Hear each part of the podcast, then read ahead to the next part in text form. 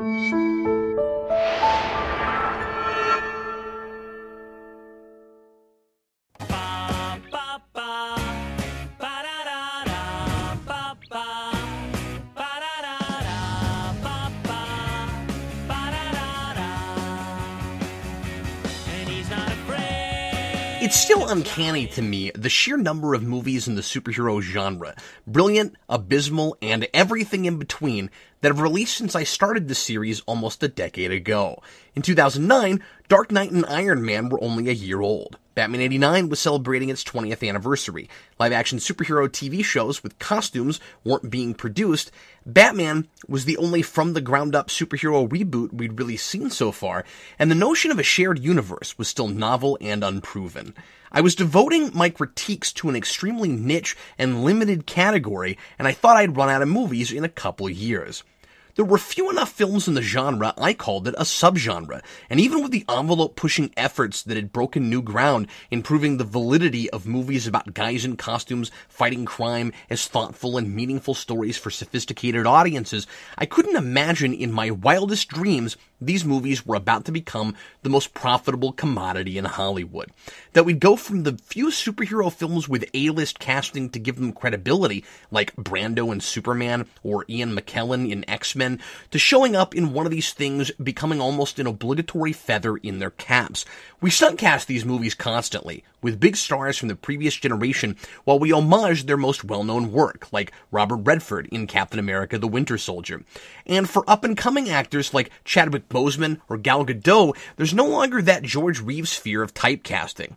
Signing on to one of these juggernaut franchises, if they're successful, is often job security now and a resume for later. We've gone from wondering if you'd work again after putting on a cape to saying, now I've made it, as you donned your first set of tights. Sometimes literally. I didn't think I'd see that either. One superhero role is the proving ground for another, like Chris Evans going from Johnny Storm to Steve Rogers, or Ben Affleck going from Matt Murdock to Bruce Wayne. Superhero movies run on internet time now. I could write a pretty hefty book on the history of superhero films before 2009, but I could write a series of encyclopedias on everything that's come after. Just think, Chris Evans was cast just after the first few episodes of Superhero Rewind, now he's about to retire. We've lived through the end of one Batman franchise, the start of another, and we're probably about to see a third. We've seen Guardians of the Galaxy move from obscurity to phenomenon overnight. We've seen another whole trilogy of X-Men movies and Hugh Jackman retire Wolverine with a film a few would deny as a transcendent masterpiece. Who would have predicted that after X-Men Origins, one of the most embarrassing prequels ever made? Who could have predicted that Deadpool would become arguably more popular than X-Men, much less that Ryan Reynolds could convince Fox to bankroll it, much less even that we'd ever see a world where mainstream audiences actually knew anything about the character outside of memes. And I almost can't imagine a world now without the baffling experience that was Batman v Superman any more than I can imagine life without my children. That was an unfortunate comparison, and I apologize to my kids profusely. I once worried I'd run out of movies to review. Now I worry I'll be doing this into my 60s and I won't be done, even if this train finally runs out of track in a decade or two. The last near decade feels like two or three to me. And there have been so many brilliant and memorable performances in that time. And while there were several stellar efforts before that, there's been so much history since then. I only had like 30% of today's catalog to choose from when I first did a top 50 actors list back in 2011. Now that one was a little different. I counted down what I thought were the best casting choices, the actors that best represented the characters they played based on the source material. I had to stretch for that list. There are choices there I would never think to make now, and I had to include television performances just to get to 50. Today, it's a lot easier to fill a top 50 list and a lot harder to include everyone who should be here. Honestly, wouldn't be tough to go all the way to 100. I considered just updating the previous list, but it would be pretty arbitrary to do it now and include both Marvel, the DCEU, and television. These days, casting is rarely the problem anymore when these things take a nosedive. So instead, I'm going to count down the 50 performances in superhero movies that most stand out to me. There are a lot of amazing vocal performances in animation, of course. Kevin Conroy in Batman Mask of the Phantasm, Michael Emerson in The Dark Knight Returns. There are even a few that aren't in Batman movies, but I wanted to focus on live performances rather than comparing them to voiceover work. And if you lumped movies in with TV, there's another great top 50 list there. It's crazy to think of a great performances list for superhero properties on screen and not include TV efforts like Michael Rosenbaum as Lex Luthor on Smallville, Vincent D'Onofrio as Wilson Fisk in Daredevil, and Matt Ryan as John Constantine. But there's so much excellent material to grab from now that absolutely deserves to be its own list, and I have every intention of doing one down the line. So here are the rules for this list. I'm only looking at big screen live action movies that fall into the superhero category, which, as we've spent a lot of time over the years discussing, can be debatable. There's at least one character here some of you won't think should count if you don't think of it as coming from a superhero film, although we won't get to that one until next video. Hopefully that's not giving too much away. It can be from a property based on pre-existing material or a totally original story from any era. Any and all characters count, be they hero, villain, butler, love interest, ally, or goon. Though I don't think I included any of those. Sorry, Bob. I'm looking at specific performances, not casting choices. So if I picked Michael Gough as Alfred, for instance, it wouldn't be for his entire body of work as the character, it would be for one film. Like an award show. And sorry, Michael Gough, rest in peace. I love you, but you didn't quite make the list. Because this is all about performances, the same character may appear multiple times. But because there are only 50 spots and so many to choose from, I am limiting the number of times an actor can appear to one. Everybody got it? Okay, here goes. My top 50 most memorable great performances in superhero movies, up through October of 2018. I've got to remind listeners in the future when this was made, since it'll be out of date and rendered less relevant faster than The Amazing Spider-Man 2. And here we go. Number 50, John Leguizamo as Clown from Spawn. Yes, it's an ultra Hollywooded attempt at turning Spawn into a family film, and while also trying to look edgy. And while it's less convoluted than the source material, it's still kind of a mess. But that doesn't stop John Leguizamo from giving it his all and totally transforming into a grotesque, squat, vile demon who himself transforms into the Violator, a gigantic, horrifying monster with a huge lower jaw. I can't imagine this character played more authentically or another actor more dedicated. Leguizamo goes through hell to become a clown, having to constantly crouch in an extremely uncomfortable costume, and he makes it look effortless. Whether you think this gross comic relief character is funny or nauseating, Leguizamo's enthusiasm for the part is infectious, and it's hard not to enjoy watching someone else having the time of his life, even if I don't like the guy he's playing. I don't care for a lot of the bathroom humor, and some of his jokes are a little generic, but when the comedy doesn't work, it's never the fault of the acting. I know what it's like to fully commit to that mediocre to bad material, having devoted two years of my life to reviewing Spawn comics, and I feel like Leguizamo is practically a kindred spirit. I don't know why he sunk his heart and soul into such mind-numbing material, but he certainly elevated it, and that earns him a spot on my list. Number 49, Elias Koteas as Casey Jones in the 1990 Teenage Mutant Ninja Turtles movie. I can't imagine the original Ninja Turtles without Casey Jones, and that has a lot to do with Koteas' spunky and natural performance. He's not only the perfect casting choice for Casey, physically based on the comics, but he's essential in helping to define the turtles themselves, at least two of them, Raph and Donnie, and in making the animatronics feel like real flesh and blood characters with some depth to them.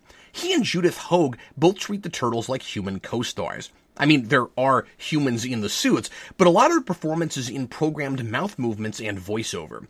The human actors are never tongue in cheek about it. Hoag and Paige Turco are both good Aprils, but I can't imagine anyone else playing Casey. Delivering the banter with Raphael, trying to hide his insecurities, giving everyone offensive nicknames like Sawyer in Lost, and playing the conceited, chauvinist macho man when he's really just a good guy with a temper who wants to help people and goes too far. You can tell there's a human being behind that gruff and overbearing exterior from the very beginning. As bad as 3 is, he's one of the few saving graces there. It's like he was born to play that role as much as Shatner was born to play Kirk. Number 48, Willem Dafoe as Norman Osborn and the Green Goblin in Sam Raimi's first Spider-Man film. So Norman was a billionaire scientist who never had time for his son, but something went screwy and before you knew he was trying to kill everyone. When a villain's character can be so easily summed up with two lines and a Weird Al parody and not miss too much, you know he doesn't have a lot of dimension. But a bad guy doesn't need to be super complex or even have fully clear intentions for his performance to be insanely entertaining. Willem Dafoe is eight shades of creepy, and he has so much fun in the role. Norman loses his mind well before the end of the first act, and like most of the Raimi villains, he's a guy whose mind is compromised and who isn't fully responsible for his actions. And he accomplishes what he sets out to do minutes after suiting up and jumping on his goblin glider for the first time when he gets revenge on his company's board. He then spends the rest of the movie trying to uh, create chaos and act like a raving ding dong. I don't love Dafoe for the humanity he brings to the role, though there's certainly some real tragedy and anguish in Norman's personality the few times he breaks through past the goblin persona. I love him for the sheer maniacal gold he mines throughout the film. Other actors can play Norman Osborn, but I think Dafoe does the perfect goblin. It's hilarious, but it's also sufficiently menacing, and unlike anything I've seen before or since. And the way Dafoe goes between the sniveling Norman persona and the goblin in his study as he schizophrenically looks into the mirror is brilliant. It's like Weird Al said, he's wearing that dumb Power Rangers mask, but he's scarier without it on. Out am I! Number 47, Danny DeVito as Oswald Cobblepot and the Penguin in Batman Returns.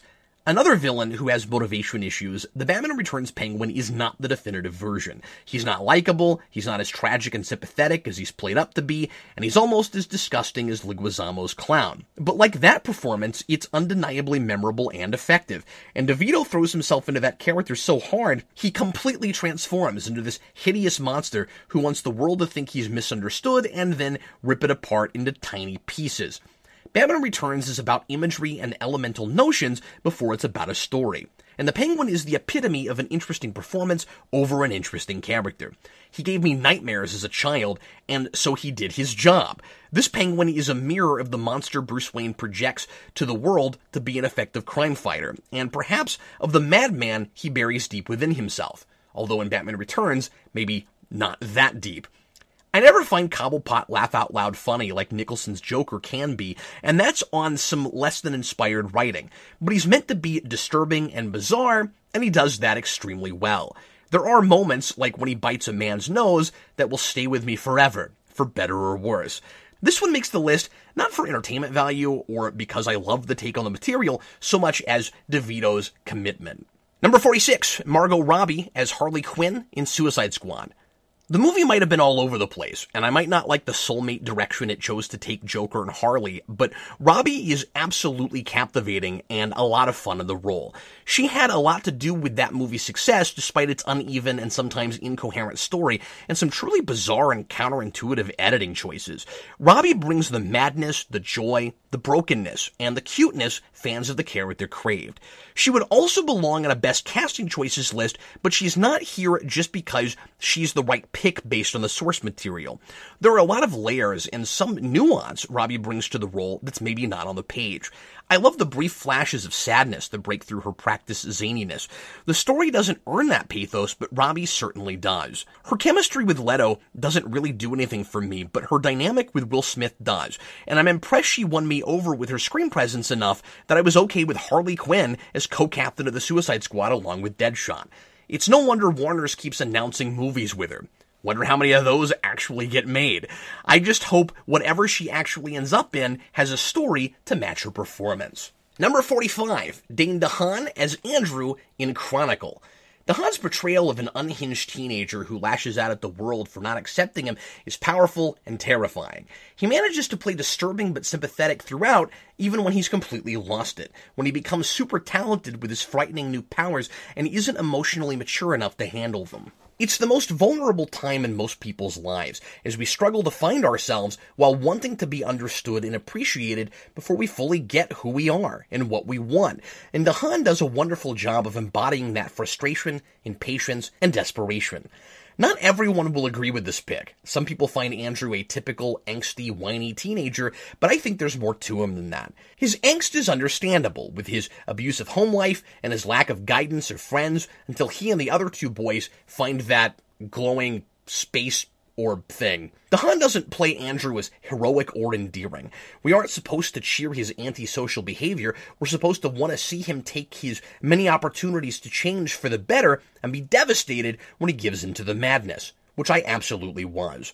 DeHaan's performance is wonderfully heartbreaking. 44. Val Kilmer as Bruce Wayne and Batman in Batman Forever.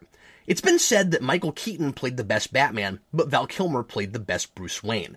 I think I agree with that. Batman Forever might be a pretty by the numbers superhero movie, and it doesn't take itself as seriously as a lot of fans wished it had, particularly with its villains. But Kilmer plays it totally straight, even when he tells Alfred, I'll get drive through, though the goofy grin in the batsuit after Chase rejects Batman for Bruce Wayne is a bit much. Kilmer's Bruce is serious and stoic like Keaton's, but there's a constant sadness behind that exterior that drives him. Kilmer is playing a more complex man than the script explores. Some of this is admittedly due to Schumacher's new story approach, but there's a real humanity to Kilmer's Bruce that wasn't there before. He plays distant but caring really well and has an ability to speak in an almost soothing monotone without losing any energy or screen presence. He plays Bruce and Batman exactly the same, which is maybe why he's not as good in the Batsuit as Keaton, and it makes it harder to buy that nobody can tell they're the same guy especially considering how public this Batman is. But it's an interesting interpretation the Bruce Wayne who is always Batman, or the Batman who is always Bruce Wayne, and can't even try to hide it because he remains in perpetual shock after the death of his parents. I've always wished we could have seen Kilmer play the role in a movie with a more sophisticated script. If Schumacher had been allowed to make the year one movie he wanted to, Kilmer might have still been the right guy. Number 43, Alfred Molina as Otto Octavius and Dr. Octopus in Spider-Man 2. Spider-Man 2's story doesn't hold up for me as well as it used to, but Molina's performance remains a standout, and not for the wild and crazy reasons Dafoe makes the list. Molina's Octavius is genuinely likable and well-meaning, the kind of mentor every student hopes to have in college. And Molina plays him, at first, as the wise and responsible man Peter would want to grow up to be, a man who wants to use power for the greater good and not just for his own selfish ends. He means well, but he's trying to manipulate forces beyond his control both the power source he's created, the power of the sun in the palm of his hand, and the AI in the octopus arms. Molina shows real range, playing a more two-dimensional, almost cartoon, nefarious version like the generically narcissistic mad scientist from the comics when the arms take over, with flashes of the grief stricken, tortured man whose ear they keep whispering into to control him after the unfortunately placed inhibitor chip is destroyed. Doc Ock is important to superhero film because it's one of the first times a big screen comic book villain was truly sympathetic and not just straight up evil or ostensibly human, but without any real substance. And Molina brings that to life with both charm and tragedy. Despite my issue with the inconsistency of the privilege line in the third act I brought up when I reviewed this movie, the way Molina plays the self-sacrifice with that impassioned determination to make up for his mistakes really puts it over the top and lands him on my list. Number 42, Chloe Grace Moretz as Hit Girl in Kick-Ass. Moretz's breakout role as Mindy Macready was unlike anything I'd seen, either in a superhero movie or for a little girl on the big screen, period. She brought so much attitude to the part and a world weariness well beyond her years. It's hard not to wonder what in her own experience or inside herself she was tapping into. She's typically cute, and she creates a brilliant juxtaposition between that and the violence. I believe she was really raised by Big Daddy to do the things she does, but not totally lose her childhood, and her affinity for fighting and weapons is both hilarious and kinda disturbing. I'm never comfortable laughing at her brutality, but I can't help myself and she brings a genuine innocence and affection for her father that makes that easier. She's not a soulless perversion of innocent youth, she's a complex child in a complex situation. So even if I don't condone the way she's raised, it's easy to put myself in her shoes and appreciate things from her perspective. Her chemistry with Nicolas Cage is palpable, and it's one of the most sincere father-daughter relationships I've seen on screen. And incredible that Moretz was talented enough to pull it off at just nine years old. Number 41. Tom Hardy as Bane in The Dark Knight Rises. Really, Cap? I hear some of you saying. After your notorious dislike for The Dark Knight Rises, Bane is on your top 50 performances list? Of course! Yes, the voice is silly. Yes, Bane's motivations and ideology are confusing. Yes, he's easy to make fun of. But what Hardy did with that role was completely original. It's unlike anything I'd ever seen and couldn't stop thinking about it for months and years after the fact. Some of that is because it was fun to lampoon, but the farther I've gotten away from it, the more I've come to find out it's one of the things about that movie I really do like. That positive upswing Hardy puts at the ends of phrases and that jovial, almost sing-songy tone reflects his MO. False hope. He sounds like he doesn't have a care in the world and like everything is great while he breaks your back or snaps your neck or threatens your city with an elaborate no man's land revolution. Behind that mask that he had to put on before anyone cared about him, which might be true of Hardy himself, he's insanely expressive with his eyes. There's so much power and passion in everything he does, and yes, he's wonderfully imposing and menacing. The character isn't as interesting as I thought he was at the beginning, but Hardy is, and he plays a really threatening anti-Batman. The backbreak scene is, especially out of context, one of the most captivating action scenes in a superhero film. It's a weak ending to my favorite franchise, but I'll admit it, I do return to Rises for Bane. Number 40, Terence Stamp as General Zod in Superman 2.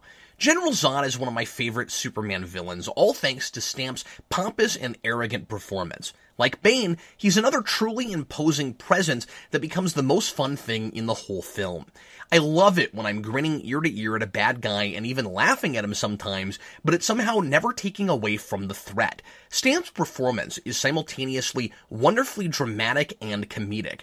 He's completely no nonsense, claiming the Earth for himself just because he has the power to, and believes he's entitled to rule it. But he doesn't understand the planet Houston, as he first thinks it's called, and the movie gets a lot of comedy mileage from his confusion. I noticed on another watch, years after I reviewed Superman 2, that there's a scene in the small town he occupies where he's just standing in the background, totally bewildered by pie. What is it? What's it for? Both villains are played for comedic beats here and there, but Zod is, of course, a lot more subtle than Lex, and he's funny because he has no sense of humor. He's also terrifying because he has no sense of empathy. He's the first major God King villain in superhero movies, and a lot of these kinds of bad guys are looking to Stamp as a template. Number 39, Michael Caine as Alfred in Batman Begins. It was difficult to decide which performance to single out Caine for, but I'm gonna pick Batman Begins because that's where Caine establishes his warm but challenging father figure dynamic with Christian Bale, and more of my favorite moments with him are in that film. Caine is certainly doing Michael Caine. It's one of those performances that comes naturally from just picking the right guy. If Michael Caine acts like himself, but you call him Alfred and you put him in a Batman movie, he's Alfred. He does the posh and sophisticated English butler thing, but he gets to play a lot of layers inside of that. Caine plays Alfred as a good friend before he's a good ally. He's encouraging and doesn't give up on his friend until rises, in a turn I still go back and forth on. But he doesn't like what Bruce does to himself, and especially the reputation of his family name, even if he does understand why Bruce has to be Batman. Alfred's brass tacks put things back into perspective speeches are fantastic, and Caine always grabs my attention and makes me think right along with Bruce. His tender moments with Bruce are good, but it's those firm shape up moments that put him right over the top for me. I particularly love the this house speech toward the beginning, when Alfred tells Bruce why his father's house is so important to him and why it's more than a mausoleum, and the those are Bruce Wayne's guests speech in the third act, which I suppose is very related to the first, when he pleads with Bruce not to destroy his family name.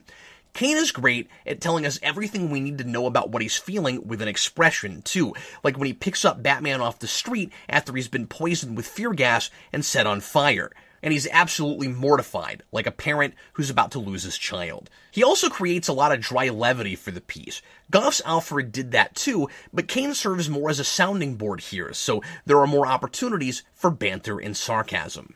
Number 38, Gene Hackman as Lex Luthor in Superman. Hackman is the original big screen bad guy for a superhero epic, and while his Lex predates the more psychologically complex corporate tycoon, his performance is effective because he's Superman's opposite in every way. Hackman's Lex is self-aggrandizing, scheming, and ruthless. He's also constantly spouting snide witticisms, and Hackman strikes the perfect balance between uncaring sociopath and comic relief. He does what Stamp does with Zod, except he's clever on purpose and he's playing chess, not um, I don't know, whack a mole, hungry, hungry hippos. Hackman's comedic timing is unmatched, and I've always loved the way he goes toe to toe with Superman, who could kill him with a glance but is limited by his principles and isn't remotely intimidated. Hackman isn't my favorite Lex, but he was the right one for this era and for Christopher Reeve. He's like a 60s Batman villain if that show suddenly became a serious epic. My number 37 is Scarlett Johansson as Black Widow in Captain America The Winter Soldier.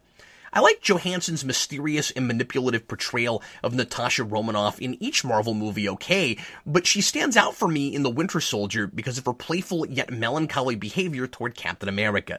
This is another how much of what I love is in the script situation, but I really like how Winter Soldier addresses the inconsistency in her performances between movies. She doesn't seem precisely like the same person from Iron Man 2 to Avengers to this film, and if that's not intentional until now, it's a pretty great way to mask it.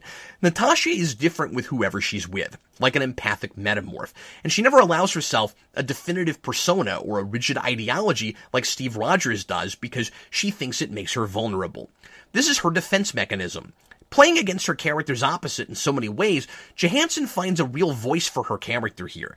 She plays it a little seductive with Evans, and I think that's because she knows they're romantically incompatible and it's fun to tease him a little. But neither she or the story is teasing the audience. I never expected to go in a romantic direction, and she doesn't lose sympathy with me for messing with him because it doesn't feel mean spirited. She genuinely wants to give Steve a new perspective on things and wants to see him happy. Johansson also plays the undercover reveal in the third act with great dramatic flair, and her attempted sacrifice feels sincere and earned. Johansson is apparently finally going to get her own Marvel movie soon, but she doesn't waste the opportunity in Winter Soldier to play great material like this might be the closest thing we'll get to a solo Black Widow movie. Number 36, Emma Stone as Gwen Stacy in The Amazing Spider-Man. Stone plays one of the most likable and believable female love interests in superhero movies. Say what you want about the action, recycled villain plot, and contrivances to get Peter in the Spider-Man suit. The romance and relationship drama is what director Mark Webb nails, and he couldn't have done it without the acting caliber of someone like Emma Stone. I like her fine in the sequel, but I'm picking this movie because she's a little bit overwritten there, and I like the relationship stuff more here. I fall in love with her right along with Peter. She's self-assured, brazen, and challenging, but she's also understanding and has some emotional maturity. But not so much that I don't buy she's in high school and still has some things to learn. Maybe she's a little too perfect for some people's taste, but Stone plays in over her head well, establishing the character flaw that will, spoiler alert, get Gwen killed in the sequel. I believe her as the daughter of a cop and that that's part of her attraction to Peter. Stone gives Gwen a wonderful sense of humor and a refreshing optimism, which of course is designed to make her inevitable death that much more crushing, and she's never taking herself too seriously. I like Andrew Garfield, but Emma Stone elevates his performance and the material, and that's why she makes my list. 35. Gary Oldman as Jim Gordon in The Dark Knight.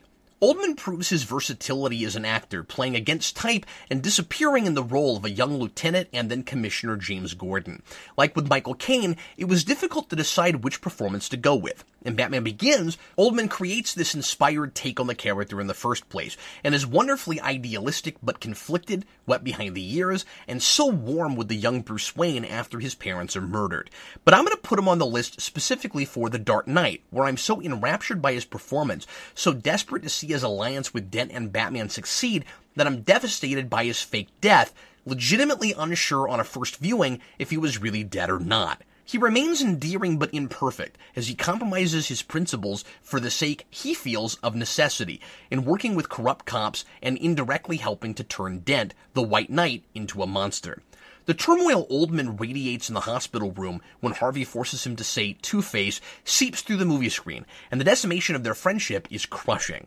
His pleading to Harvey to punish him rather than his son toward the end is one of the most tense and gut wrenching moments I've experienced in a theater, and really puts Oldman over the top.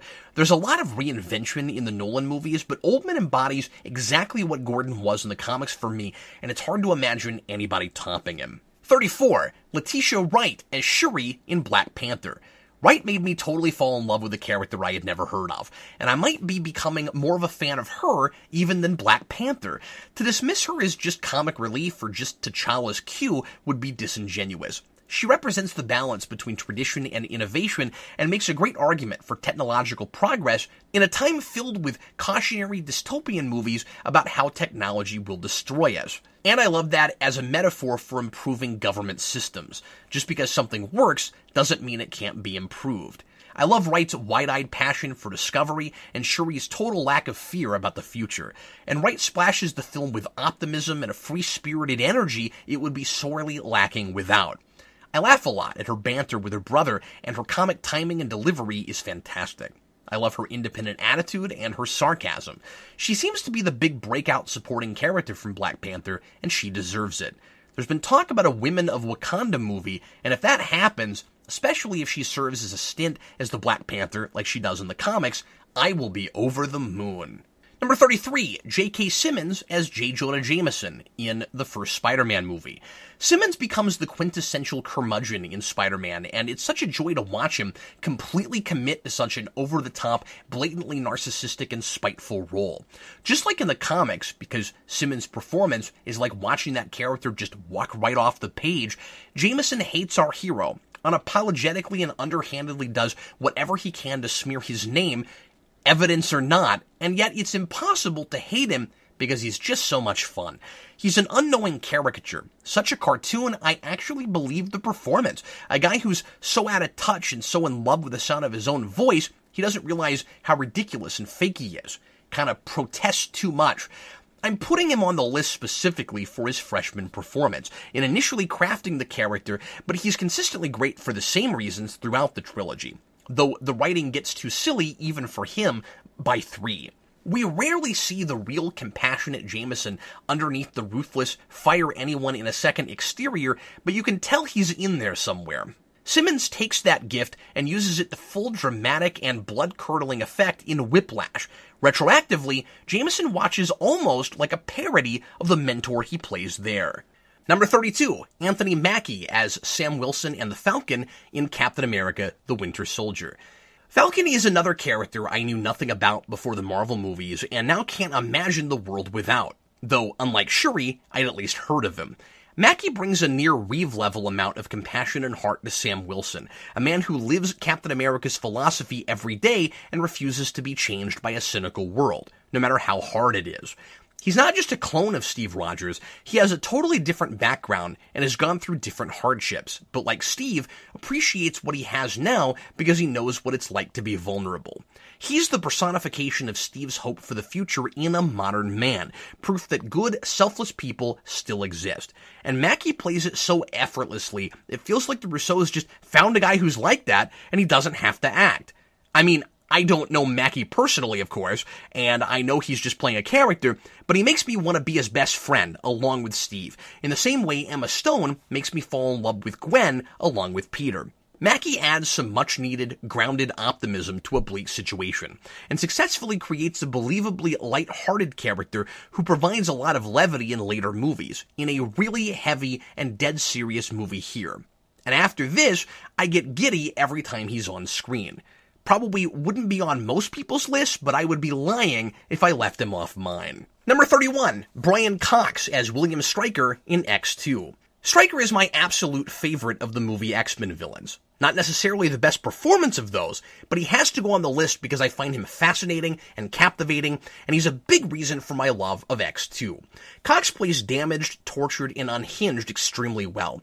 In Cox's performance, I see a potentially once good man who, like Magneto, has been broken by the loss of his wife and who needs something to blame. He's beyond redemption by the time we get to him in this movie, but we understand how he got there. In later movies, he's played too much like a stiff, thoughtless, typical military baddie who's a natural bigot. But Cox's Stryker is eviscerated by experience. He sees mutation as a disease because it destroyed his life, even if he might have been racist towards mutants before that. Who knows? I love the juxtaposition of his polished southern charm and his total coldness with the mutants he mutilates and controls. He's deliciously duplicitous and mysterious, the face of Wolverine's missing past, who offers him answers and acts almost like a father who's separated from his son. But really just sees Logan as his first successful experiment, the embodiment of his accomplishment. Apparently, Cox really wanted to be in Days of Future Past with de-aging CGI. Probably wouldn't have looked great, but I kinda wish he had been. When Ottman's X2 score comes in as Logan sees him and starts to lose his time link, I'm like, sorry, I just don't buy that's the same guy, even that young. Cox gives an original, distinct, and disturbing performance. Number 30, Ian McKellen as Magneto in X-Men. Doc Ock is one of the first truly sympathetic superhero movie villains, but that trend really starts, I think, with Magneto. And he's certainly the first major villain who doesn't see himself as the bad guy at all. McKellen is brilliant throughout but I'm giving him the 30th spot for his first performance specifically.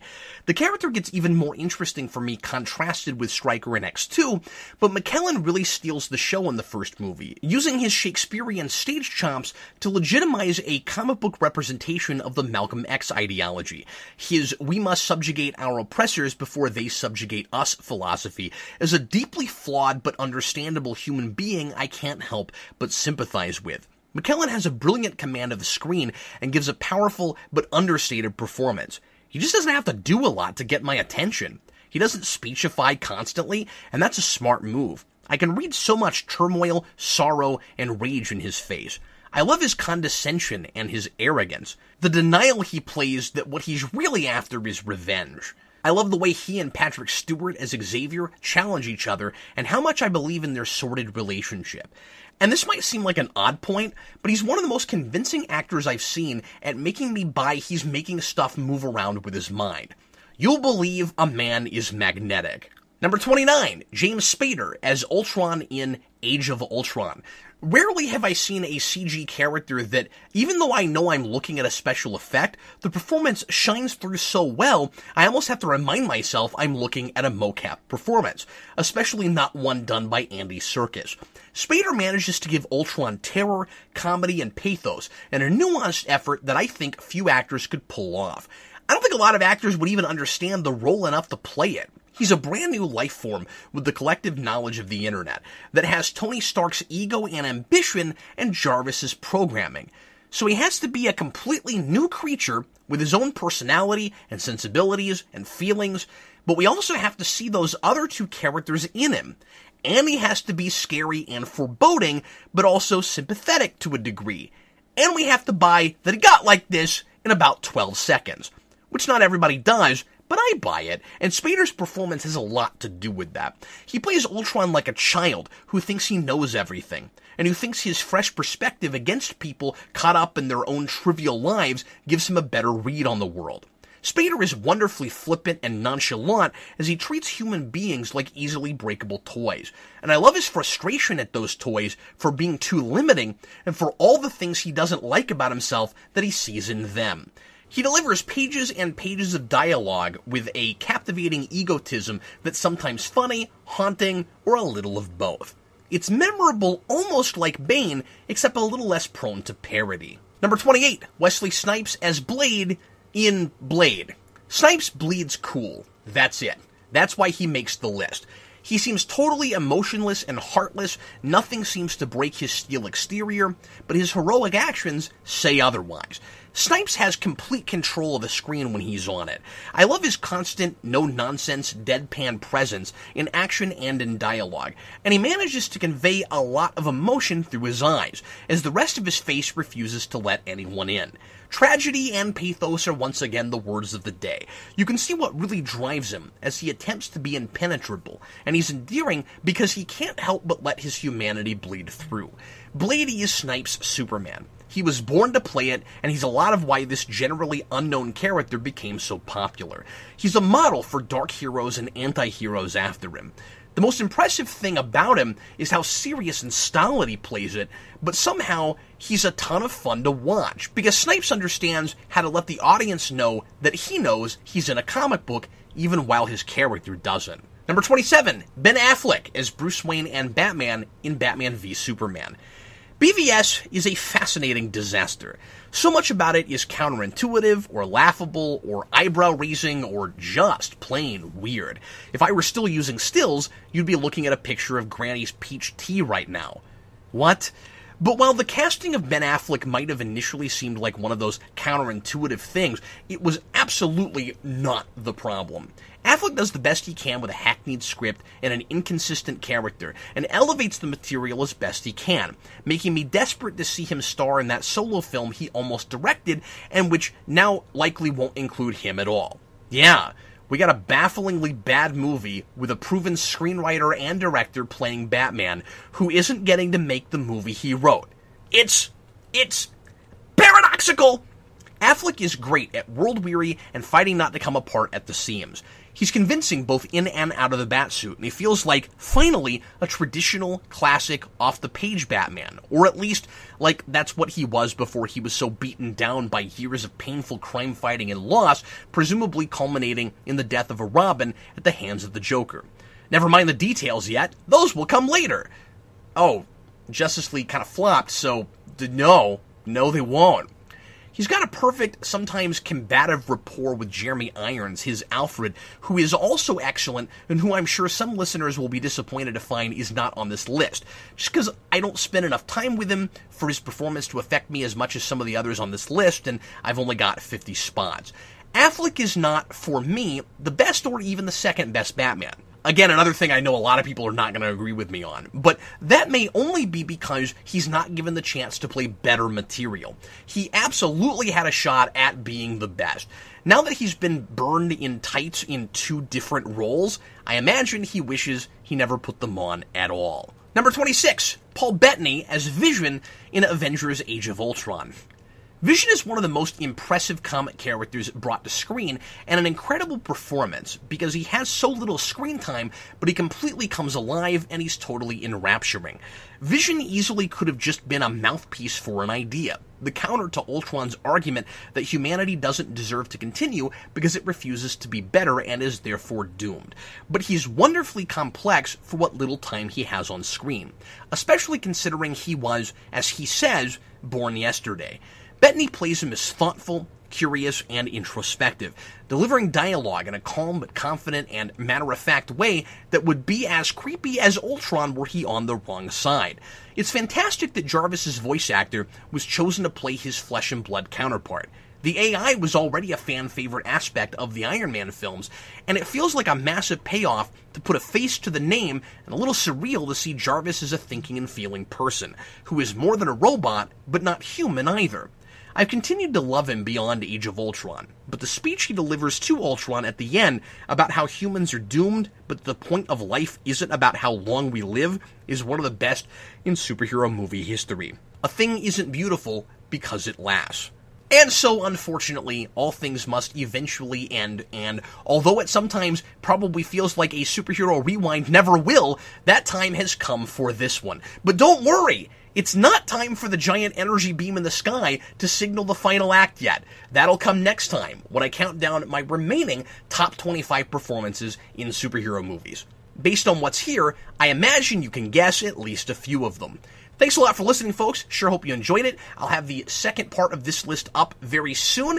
And in the meantime, if you'd like to support Superhero Rewind and Geekvolution at large, go to patreon.com slash geekvolution for just $2 a month. You get three day early access to episodes of Superhero Rewind, also Morphin Mania, and a whole bunch of other fantastic perks at just that $2 tier. We've got higher tiers with even cooler perks, and at the $10 tier, you can become a Patreon producer, and I'd like to thank all of our producers right now. We've got quite a few to list at the moment. You guys are wonderful. Dylan Musciello, Jackson Rasco, Nick Mana, Eamon Singleton, Cletus Winslow, Remy LeBlanc, Derek Jacob, The Day Ghost, Michael Gulick, Magpie's Nest Productions, Kareem Roberts, Lot 10 Underground, Michael Mark Micheletti, Carl Maxey, Dimitri J, John Johnson, Jacob Schneider, Nathan Hanford, Aram Zangana, Sartaj Govind Singh, Joey Crouch, Neil McCalmont,